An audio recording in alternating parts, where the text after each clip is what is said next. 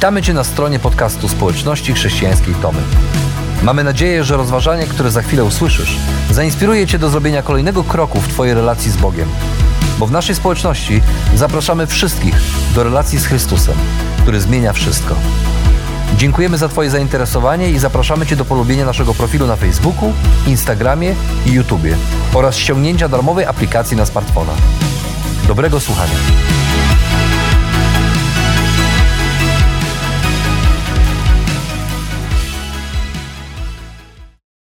Czasem tak jest, że po prostu brakuje nam cierpliwości.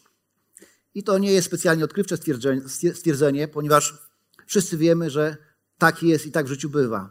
A te powody e, zniecierpliwienia bywają bardzo różne. Czasami niecierpliwymi, niecierpliwimy się z powodu tego, że nie możemy się na coś doczekać. Ktoś chce dostać się na wymarzone studia i nie może się doczekać, kiedy tam się znajdzie.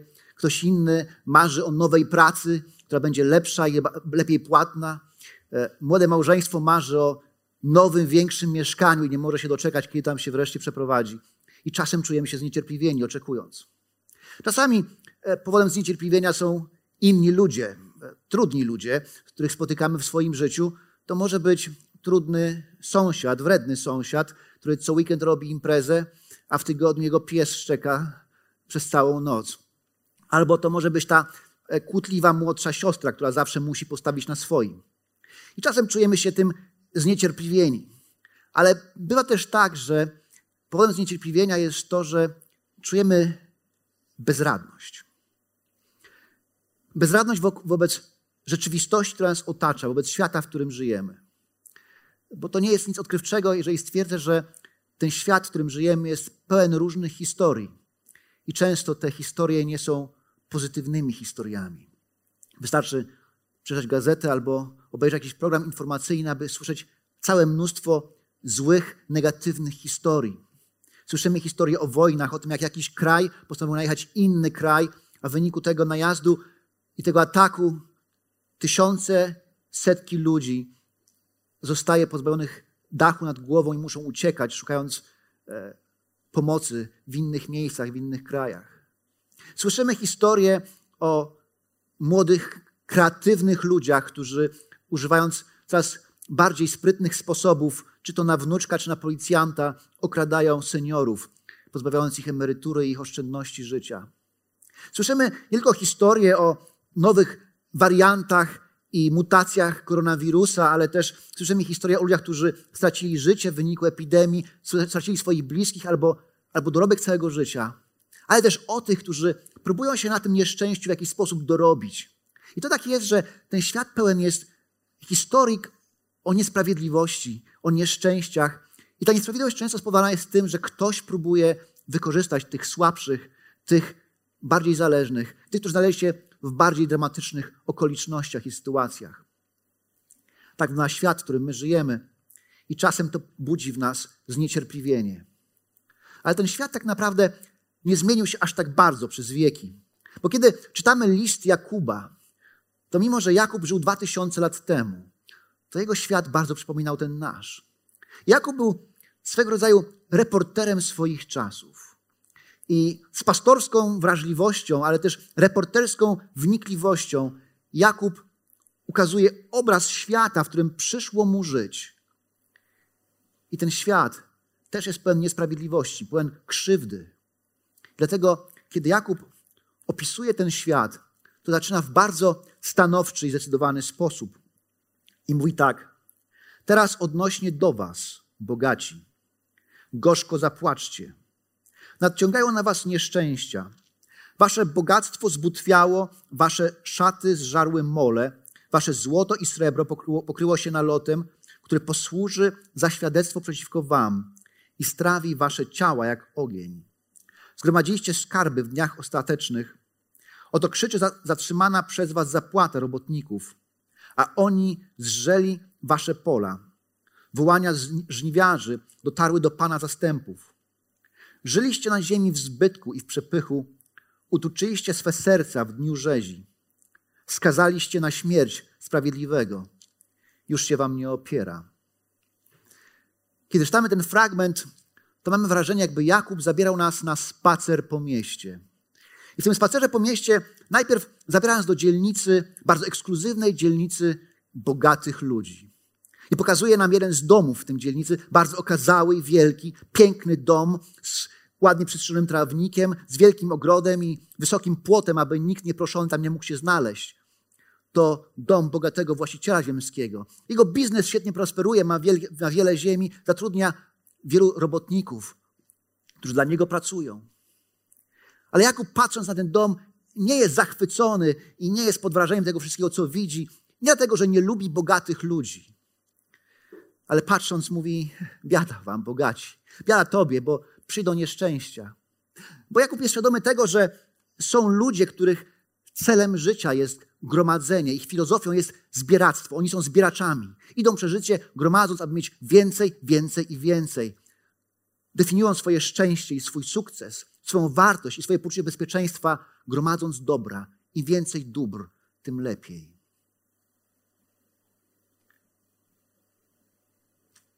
Ale to nie jest największy problem tych ludzi. Dlatego Jakub, chcąc pomóc nam zrozumieć, co jest istotą tego problemu, zabiera nas do innej dzielnicy tego miasta.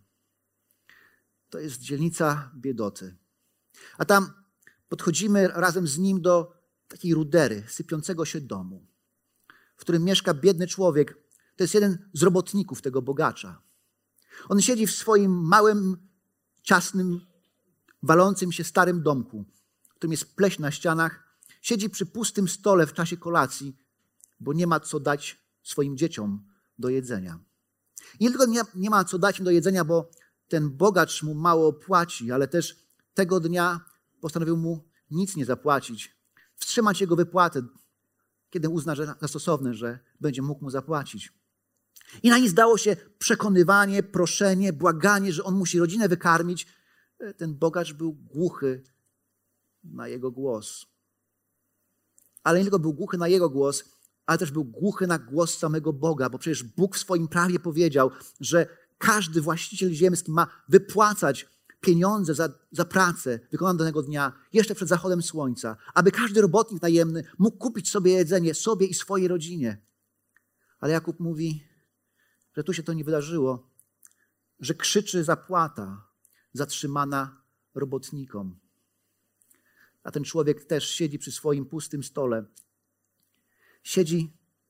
Jeden, co mu zostało, to wołać do Boga.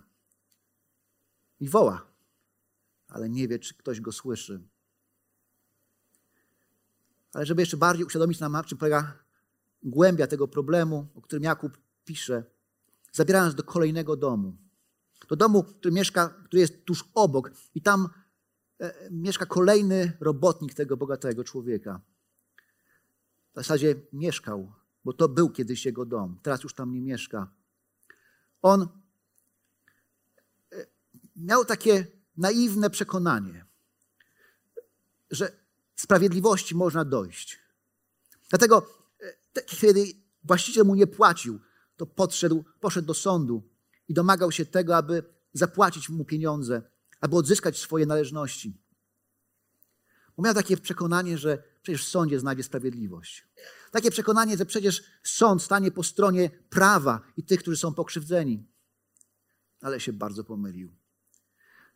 Pokazało się, że w sądzie pieniądze przemawiają głośniej niż prawo i że w wyniku tego całego procesu nie tylko nie odzyskał tego, co mu się należało, ale też i dom stracił. Dlatego Jakub mówi, że skazaliście na śmierć sprawiedliwego, już wam się nie opiera. Bo ci ludzie potrafili nawet prawo naginać, aby służyło ich celom, ich korzyściom. Tak wyglądał obraz świata, w którym przyszło Jakubowi żyć. I ten świat powodował jego zniecierpliwienie, a też tak, także chrześcijan, którzy w tym świecie żyli. Ale gdyby Jakub e, żył w naszych czasach, to być może zabrałby nas do domu Marty, o której historię można było jakiś czas temu przeczytać w Newsweeku. E, Marta miała myśli samobójcze, zmagała się z depresją, a jej małżeństwo znalazło się na granicy rozpadu, ponieważ doświadczyła nękania w pracy. Dostała wymarzoną pracę. To była posada, o której marzyła z dobrą pensją w dobrej firmie, ale z jakiegoś powodu jej szefowa postanowiła, że będzie z niej szylić, się z niej naśmiewać, publicznie ją ośmieszać. Ale w jakimś momencie to jej nie wystarczyło, że ją ośmieszała i źle traktowała. Zaczęła dawać jej więcej i więcej obowiązków, także Marta z trudem się wyrabiała, musiała stawać po godzinach, była ciągle przemęczona, ciągle zestresowana, co władowała na swoim mężu i swojej rodzinie. A każde uchybienie, każdy błąd to był powód do kolejnego wyszydzania i ośmieszania. W końcu jej szefowa ją zdegradowała, dała jej stanowisko dużo poniżej jej kompetencji, z dużo gorszym wynagrodzeniem. Marta nie dała rady, załamała się. W jakimś momencie już nawet terapia nie pomagała, musiała pójść do psychiatry i brać leki. Dzisiaj próbuje na nowo stanąć na nogi. Być może Jakub e, zabrałby nas do Bangladeszu, gdzie kilka lat temu spłonęła fabryka produkująca ubrania. I kiedy ta fabryka spłonęła, okazało się, że ponad tysiąc osób zginęło, ale świat też dowiedział się, w jakich warunkach pracują, pracują robotnicy, którzy wytwarzają ubrania, które trafiają potem do wielkich sieciówek w Europie i na świecie.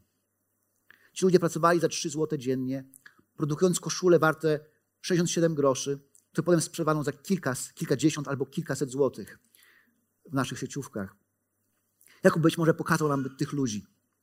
A my słyszymy te historie i myślimy, tak, to jest nasz świat, w którym my żyjemy i ten świat nas zniecierpliwia, sprawia, że brakuje nam cierpliwości do tego typu historii.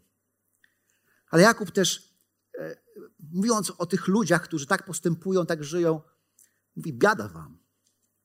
Bo on wie, że powodem takiego, tej niesprawiedliwości jest to, że są ludzie, którzy ulokowali swoje poczucie znaczenia, wartości w tym, co mają. Myślą, że im więcej będą mieli, tym lepsze będzie ich życie. I dlatego też w jakimś momencie nawet zaczęli krzywdzić innych ludzi, aby mieć jeszcze więcej. I pewnie dzisiaj słuchasz tego i myślisz sobie, no ja szczególnie bogaty to nie jestem, nie mam za dużo, ani też nikogo nie krzywdzę, bo nie mam nawet kogo, bo sam jestem pracownikiem e, podwładnym, a nie zwierzchnikiem. Ale mimo, że tak jest, to być może czasem ta mentalność, aby mieć więcej, bo dobre życie polega na tym, aby mieć więcej dóbr, czasami przesiąka też nas.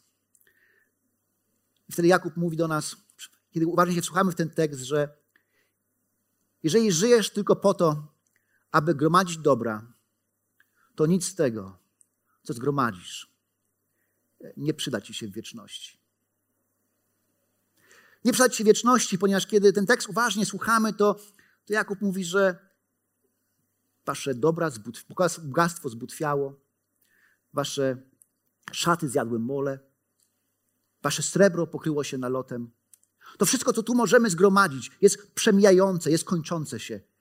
I to się na nic nie przyda, kiedy znajdziemy się po drugiej stronie. To wszystko przemija. I to nie jest warte tego, aby poświęcić temu życie. Jednak Jakub, kiedy czytamy ten tekst uważnie, to on po, pomaga nam żyć inaczej w teraźniejszości przez to, że maluje przed nami wizję przyszłości. To jest tak, jakbyś pewnego razu obudził się, otworzył drzwi swojego mieszkania, a tam leży gazeta. To jesteś zdziwiony tym, że leży gazeta, bo nie, zamawia, nie zamawiałeś żadnej gazety, no ale darmowa gazeta, więc ją bierzesz. Patrzysz, taka zwykła, codzienna gazeta. Zaczynasz ją czytać, a tam takie informacje o tym, co w polityce, co na świecie. I on czytasz uważnie, ale trochę, trochę coś ci nie pasuje w tej gazecie. Ona jakaś dziwna jest, bo czytasz o tych wydarzeniach i to, to, co czytasz, jakby nie pasuje do tego, co działo się wczoraj, przedwczoraj, tydzień wcześniej. Są opisane afery, które niby miały się toczyć od tygodnia, a ty nigdy o nich nie słyszałeś. Pojawiają się imiona jakichś polityków i ludzi, których nie znasz. Patrz na prezydent inaczej się nazywa. Myślisz sobie, co to jest za gazeta? Więc patrz na pierwszą stronę, stronę tytułową i widzisz, że data jest pięć lat do przodu. A więc ta gazeta mówi o wydarzeniach, które będą miały miejsce za pięć lat. Myślę, a to fajna gazeta. To warto ją poczytać, żeby dowiedzieć się, co będzie za pięć lat. Więc z ciekawości, jesteś fanem sportu, czytasz wiadomości sportowe, żeby dowiedzieć się, jak sobie radzi twoja drużyna piłkarska, czy wygrywają, czy przegrywają. Myślisz sobie, a, zobaczę tą sekcję e, giełdową, żeby wiedzieć, w co zainwestować. No bo przecież, jeżeli wiem, co za pięć lat będzie, no to mogę dzisiaj zainwestować i na tym zyskać. Więc czytasz tą sekcję giełdową, a potem tak przypadkiem przechodzisz przez sekcję nekrologów i nagle patrzysz i nie możesz uwierzyć, bo znajdujesz swój własny nekrolog. Ciebie już wtedy nie będzie. A to zmienia perspektywę. Czy w ogóle warto inwestować? Czy w ogóle warto gromadzić więcej pieniędzy? Czy może lepiej żyć inaczej? Bo świadomość tego, jaka jest przyszłość, zmienia to, jak żyjemy w teraźniejszości. I taki właśnie jest ten tekst, bo kiedy się uważnie w niego wsłuchamy, to ta pierwsza część tego fragmentu była pełna wołania. Jakub mówi, że wasze złoto, wasze złoto pokryło się nalotem, który świadczy przeciwko wam, mówi przeciwko wam. Mówi, że zapłata zatrzymana robotnikom krzyczy przeciwko wam. A potem mówi, że ci ludzie, którzy są pokrzywdzeni, wołają. Wołają do Boga. I taki jest nasz świat, taka jest teraźniejszość. Ale ten tekst też mówi o tym, że ich wołania dotarły do Pana zastępów. Bóg usłyszał. Bóg widzi. Bóg wie. I kiedy uważnie się też czytujemy ten fragment, to okazuje się, że Bóg nie tylko usłyszał, Bóg widzi, Bóg wie, ale ta, ten fragment mówi wiele o sądzie, o tym, że Bóg pewnego dnia rozliczy. Że ten naród, którym pokryło się złoto, pewnego dnia strawi wasze ciała jak ogień. Że zgromadziliście swoje, swoje skarby w dniach ostatnich. Utuczyliście swoje serca w dniu albo na dzień rzezi. Jakub mówi, zbliża się koniec, kiedy Bóg rozliczy. I dla jednych to będzie koniec, dla drugich początek. Dlatego Jakub dalej pisze: Bądźcie więc cierpliwi, bracia, aż do przyjścia Pana. Zauważcie, że rolnik cierpliwie czeka na cenny plon ziemi, na wczesny i późny deszcz. Wy również bądźcie cierpliwi, w górę serca. Przyjście Pana jest bliskie. Przestańcie na siebie nawzajem narzekać, bracia. Nie narażajcie się na sąd, bo oto sędzia stanął u drzwi. Za przykład nieugiętości oraz cierpliwości bierzcie bracia proroków, którzy przemawiali w imieniu Pana. Zauważcie, że tych, którzy wytrwali, uważamy za szczęśliwych. Słyszeliście o wytrwałości Joba. Wiecie, jaki był cel Pana. Wiecie też, że Pan jest bardzo litościwy i miłosierny. Przede wszystkim, drodzy bracia, przestańcie przysięgać na niebo, na ziemię. Nie składajcie też innych przysiąg. Niech wasze tak znaczy tak, a wasze nie, nie. Abyście nie popadli pod sąd. Ten świat jest pełen różnych historii i te historie nie zawsze są pozytywne. Czasami są smutne i przegnębiające, ale Jakub pokazuje, że ten świat tak naprawdę to jest jedna wielka historia, która się snuje, którą Bóg snuje od momentu stworzenia świata aż do powtórnego przyjścia Chrystusa. To jest Jego historia, którą On sam dokończy. I pewnego dnia już nie będzie cwaniaków, którzy będą naciągali staruszków na wnuczka, kiedy Jezus powróci. I kiedy Jezus powróci, nie będzie już fabryk, w którym ludzie pracowali za śmieszne pieniądze, w niewolniczych warunkach. I nie będzie mobbingu w pracy, ani ludzi, którzy z tego powodu muszą iść do psychiatry, bo Jezus powróci, to naprawi. Ale Jakub mówi, póki to się nie wydarzy, bądźcie cierpliwi, ale żyjcie jak ludzie, którzy mają na to czekać. Tak jak rolnik, który cierpliwie oczekuje na plon, bo wie, że wcześniej czy później się doczeka i ten plon będzie. Jakub mówi, czekajcie do przyjścia Pana, a potem mówi, bądźcie cierpliwi w górę serca, bo to przyjście jest blisko. Jezus nadchodzi. A więc my mamy na co czekać. Ale to czekanie i ta cierpliwość wcale nie oznacza bierności. Wcale nie oznacza, że mamy po prostu siedzieć i czekać. I... Bo to, że wiemy, jaka jest przyszłość, to, że mamy tę gazetę, która pokazuje, jaka przyszłość nastąpi, wiemy, że Chrystus przychodzi, nie oznacza bierności, ale to zmienia nasz sposób bycia i życia tu i teraz. Jakub wcześniej pisał o ludziach, którzy żyją beztrosko i bezkarnie, nawet nie wiedzą, że czekają na sąd. A mówi, a my żyjemy mimo trudności, czekając na powtórne przyjście Jezusa. To zupełnie inny rodzaj życia. Wcześniej pisał o ludziach, którzy żyją bezkarnie i wykorzystują innych, krzywdzą innych, łamią prawo, naginają prawo do swoich korzyści, a w końcu kłamią, aby zyskać jeszcze więcej. A tutaj Jakub pisze o tym, że my nie tylko nie chcemy krzywdzić innych ludzi, ale nawet nie chcemy narzekać na siebie nawzajem, krzywdzić się słowami, bo wiemy, że sędzia stoi u drzwi, że my także odpowiadamy przed Bogiem za swoje życie, za swoje postępowanie. Tak, to prawda, że są ludzie, którzy łamią prawo, ignorują Boże Słowo, ale Jakub mówi, wybierzcie przykład z cierpliwości i wytrwałości proroków, którzy wytrwale głosili Boże Słowo i przypominali prawo, wiedząc, że też te obietnice, które, które głoszą, że będzie potrzeba wielu dziesiątek, a może nawet setek lat, żeby one się wypełniły. Ale oni byli wytrwali. Jakub mówi, to prawda, są ludzie, którzy kłamią i mówią nieprawdę dla własnej korzyści, ale wy bądźcie ludźmi, którzy nawet nie muszą przysięgać, nawet nie przysięgają, bo wasze tak jest tak, wasze nie jest nie. A więc z tego powodu, że czekamy na przyjście Jezusa, możemy żyć inaczej. Dlatego Jakub też przypomina postać Hioba i mówi, że przypomnijcie sobie Hioba, który cierpiał. Cierpiał tak bardzo, że się kłócił z Bogiem i się z nim spierał, ale nawet w cierpieniu nie przestał z Bogiem rozmawiać. I cierpliwie czekał na to, aż Bóg coś w jego życiu zrobi i się doczekał.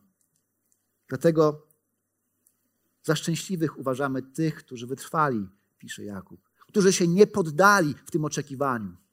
A więc to prawda, że ten świat jest trudny, to prawda, że życie jest trudne, ale my mamy na co czekać, przez to możemy żyć inaczej każdego dnia, bo my znamy koniec historii.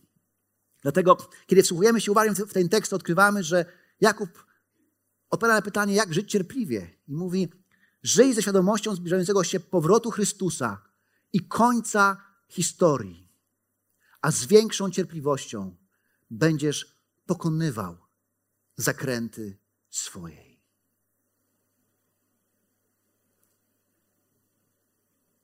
Czekaj na Jezusa. Bądź świadom tego, że wróci i dokończy historię i zacznie nowy rozdział. A to sprawia, że te wszystkie zakręty naszej historii stają się łatwiejsze do pokonania. Czasem jednak sprawy się komplikują.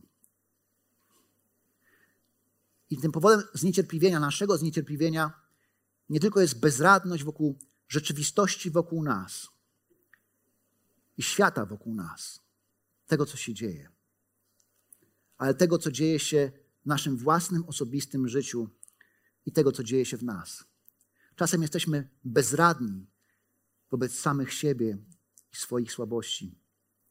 Dlatego Jakub pisze dalej. Czy jest wśród Was ktoś w nieszczęściu? Jeśli tak, niech się modli. Cieszy się ktoś? Niech śpiewa pieśni. Czy jest wśród Was ktoś w chorobie? Jeśli jest, to niech przywoła starszych kościoła i niech się pomodlą nad nim wraz z namaszczeniem go oliwą w imieniu Pana. A modlitwa wiary uratuje chorego i Pan go podźwignie. A jeśli dopuścił się grzechów, będą mu przebaczone. Wyznawajcie zatem grzechy jedni drugim i módlcie się o siebie nawzajem, abyście w ten sposób zostali uzdrowieni. Modlitwa sprawiedliwego może odnieść wielki skutek. Eliasz był człowiekiem takim jak każdy z nas. Modlił się on usilnie, ażeby nie padł deszcz i nie było deszczu na ziemi przez trzy lata i sześć miesięcy. Potem znowu modlił się i z nieba spadł deszcz, a ziemia wydała swój plon. Drodzy bracia, jeśli ktoś spośród was zboczy od prawdy, a inny go nawróci, niech wie, że ten, który go nawrócił, który nawrócił grzesznika z błędnej jego drogi, uratuje jego duszę od śmierci i zakryje mnóstwo grzechów. Na końcu tego spaceru po mieście Jakub zabiera nas do jeszcze jednego domu. To jest Twój dom. I siada z Tobą przy Twoim kuchennym stole, aby porozmawiać o Twoim życiu. I jak siedzisz z Jakubem i opowiadasz mu swoją historię, to to jest taka historia jak wszystkie historie. W tym życiu są dobre chwile i złe chwile. Te radosne i te trudne, bo takie jest życie. Jakub mówi, ktoś jest w nieszczęściu. Jesteś w nieszczęściu. To się módl. Rozmawiaj z Bogiem. Ale jeżeli się cieszysz, jesteś szczęśliwy, to śpiewaj pieśni. Krótko mówiąc, też rozmawiaj z Bogiem, uwielbiaj Boga, aby przypomnieć sobie, od kogo to szczęście pochodzi. Czyli tak, kiedy patrzymy na to, to tak naprawdę Jakub mówi, że na te wszystkie nasze życiowe zakręty jest jedna odpowiedź. Rozmowa z Bogiem. Czy jesteś szczęśliwy, czy nieszczęśliwy, to z Nim rozmawiaj. Albo opowiadać Mu swoją historię. Ale czasem tak jest, że te problemy stają się jeszcze bardziej dotkliwe i bolesne, bo przeżywamy chorobę, cierpienie, zmagamy się z bólem. Czasami jest tak, że z łóżka się nie możemy podźwignąć i ta choroba sprawia, że że ta nadzieja przyszłości staje się mniej wyrazista niż zazwyczaj. Jakub mówi, wtedy też możesz rozmawiać z Bogiem. Możesz się modlić. Ale nie, może, nie musisz się samemu modlić. Możesz poprosić innych, aby modlili się z Tobą i o Ciebie. Mówi, przywołaj starszych, aby modlili się o Ciebie, o Twoje uzdrowienie, o Twoje zdrowie. Żydowscy chrześcijanie praktykowali modlitwę uzdrowienie wraz z namaszczeniem oliwą. I w tej oliwie nie było nic szczególnego, ale to było nawiązanie do żydowskich tradycji, obyczajów. Jakub mówi, tak też możemy się modlić. Ale módlmy się do Boga i z Nim rozmawiajmy w chwilach choroby i cierpienia. A potem mówi, no ale też są takie sytuacje, kiedy, e, kiedy problemem nie jest choroba i cierpienie, ale inny rodzaj słabości. To są nasze własne grzechy. I tak to jest, że kiedy przeżywamy swoje słabości, to często czujemy się osamotnieni. Czujemy się osamotnieni w swoim grzechu, bo oddzieleni od Boga i innych ludzi, mamy poczucie, że nikt nas nie rozumie. Ten grzech jest tak bardzo wyjątkowy, że, że nikt jak naprawdę nie, nie jest w stanie go zrozumieć, co przeżywamy. Ale Jakub mówi, kiedy zmagasz się ze swoim grzechem, oczywiście możesz go wyznać Bogu, ale też mówi, wyznawajcie grzechy jedni drugim. Też poproś innych, zaproś innych do modlitwy ze sobą i o Ciebie. Niech inni mają wgląd, co dzieje się w Twoim życiu, aby Ci pomóc, aby Cię zrozumieć, aby o tym porozmawiać. Bo może wtedy odkryjesz, że Twój grzech wcale nie jest taki wyjątkowy, taki szczególny. Ktoś powie, ja też mam podobny problem. A więc Jakub mówi, kiedy zmagasz się z grzechem, to też rozmawiaj z Bogiem i z innymi. Ktoś powie, no, no tak, ale ja wiele razy próbowałem rozmawiać z Bogiem, ale nie sądzę, żeby moje modlitwy działały. Jestem tylko zwykłym człowiekiem. Modlę się i to nie działa. Więc Jakub przypomina jeszcze jeden przykład ze Starego Testamentu. Mówi, że Eliasz był człowiekiem takim jak każdy z nas. Przeżywał swoje chwile frustracji, depresji. Przeżywał chwilę, kiedy uciekał i próbował się schować gdzieś w głębokiej jaskini, żeby go nikt nie znalazł. Miał momenty słabości, kiedy zadawał pytania, kiedy wątpił, kiedy wątpił w sens swojego powołania i swojej misji, kiedy nie wierzył, że to, co robi, ma sens. Irytowało go to, że to, co mówi, jest odrzucane i nikt nie słucha jego kazań. A Izrael odwrócił się od Boga. Ale ten człowiek, tak jak każdy z nas, modlił się do Boga, aby nie było deszczu. I przez trzy i pół roku nie było deszczu. A potem modlił się, aby spadł deszcz. I spadł deszcz. Ponieważ Bóg słucha zwykłych ludzi. I Bóg chce rozmawiać ze zwykłymi ludźmi. John Ortberg wspomina, jak kiedyś poszedł do szpitala i zobaczył tam kobietę, która była, siedziała na wózku inwalidzkim, przypięta pasami. Miała wielki aparat słuchowy, co znaczyło, że prawdopodobnie źle słyszy. Miała bielmo na oczach, co wskazywało to, że nie widzi. I pół jej twarzy było zniszczone przez nowotwór. Zaczął z nią rozmawiać i okazało się, że ma na imię Mabel. I Mabel opowiedziała mu swoją historię o tym, jak, jak kiedyś była szczęśliwa, miała swoją farmę i fajne życie, ale potem tą farmę straciła, potem pojawiła się choroba i teraz jest w szpitalu zupełnie sama, zapomniana przez wszystkich. Ale mimo to, kiedy spotykali się razem, to modlili się, czytali Biblię. On zaczął czytać jakiś fragment Biblii, a ona dokończała ten fragment z pamięci, bo tak tą Biblię znała. I zawsze była pełna wdzięczności Bogu za to, że jest dobry dla niej.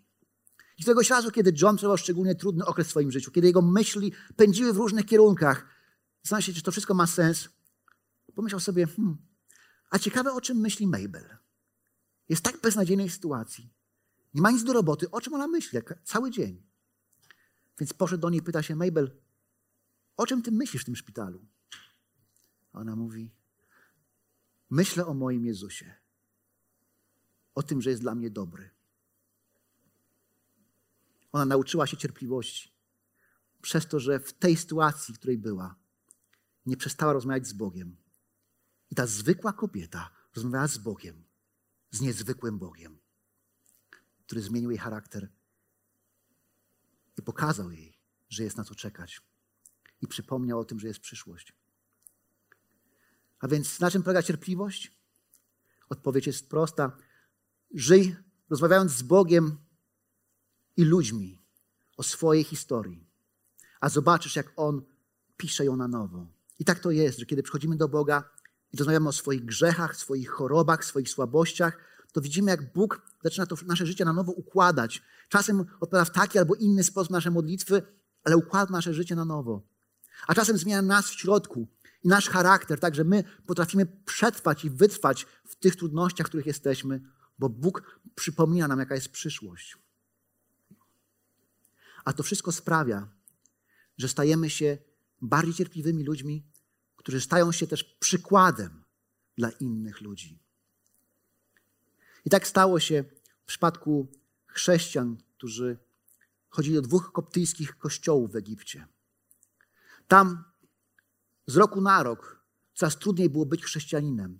Coraz trudniej było być chrześcijańską mniejszością w muzułmańskim kraju. Prześladowania stawały się coraz bardziej agresywne i ta presja otoczenia coraz większa. Aż w 2017 roku, w niedzielę palmową, w dwóch kościołach wybuchły bomby. Zabijając 50 osób i 100 osób raniąc. Zaledwie kilka godzin po tych wydarzeniach, kiedy jeszcze żal i smutek mieszały się z gniewem, ojciec George postanowił przemówić do zgromadzonych w jednym z kościołów ludzi. Kościół był pełen tych, którzy przyszli posłuchać. I jego kazanie szybko trafiło do internetu i stało się inspiracją dla wielu, bo to kazanie było zaadresowane do terrorystów. Jego tytuł brzmiał Wiadomość dla tych, którzy nas zabijają. I składało się z trzech punktów. Ojciec George powiedział: Dziękujemy Wam, kochamy Was, modlimy się o Was. Mówi: Dziękujemy Wam za to, że dzięki Wam nasi bliscy nie tylko zostali uznani godnych, aby cierpieć, jak Chrystus cierpiał, ale już są w Jego obecności, w miejscu, gdzie nie ma bólu i cierpienia. Są w wieczności. Dziękuję Wam za to, że przypomnieliście nam wszystkim, którzy zostali, że to życie, które mamy tu na ziemi, to nie jest jedyne życie, ale, ale że mamy całą wieczność z Chrystusem i że możemy się do niej przygotować. Dziękujemy Wam. Kochamy Was, bo Chrystus kazał kochać swoich nieprzyjaciół. I wierzymy, że jeśli nawet, nawet jeśli terrorysta, nawet terrorysta, jeśli doświadczy miłości Boga, to jego serce zostanie skruszone. A więc kochamy Was i modlimy się o Was, aby ta Boża miłość zmieniła Wasze serca, abyście Wy też pokochali Jezusa i abyśmy też mogli spędzić wieczność razem. I ojciec George mógł się modlić w ten sposób, ponieważ on wiedział, że to życie, które tutaj mamy, to jest zaledwie przygrywka do wieczności. I że Jezus nadchodzi i to wszystko zmienia. Ale też wiedział, że kiedy zmagamy się z tym, co tu i teraz i brak nam cierpliwości, to najlepsze, co możemy zrobić, to po prostu modlić się i rozmawiać z Bogiem i z innymi. A więc, kiedy zastanawiam się, jak żyć, kiedy brakuje cierpliwości, to odkrywam, że ten tekst uczy nas prostej lekcji. Uczy nas tego, że na zakrętach historii świata żyj cierpliwie, a o swojej historii rozmawiaj szczerze, bo Jezus je obie dokończy, tak jak nikt inny nie potrafi. A więc możemy być cierpliwi, bo jest na co czekać.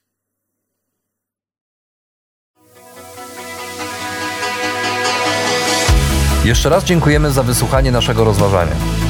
Jeżeli mieszkasz w okolicach Tomaszowa Mazowieckiego lub Łodzi, zapraszamy Cię do odwiedzenia nas na niedzielnym nabożeństwie. Więcej informacji znajdziesz na stronie schatomy.pl.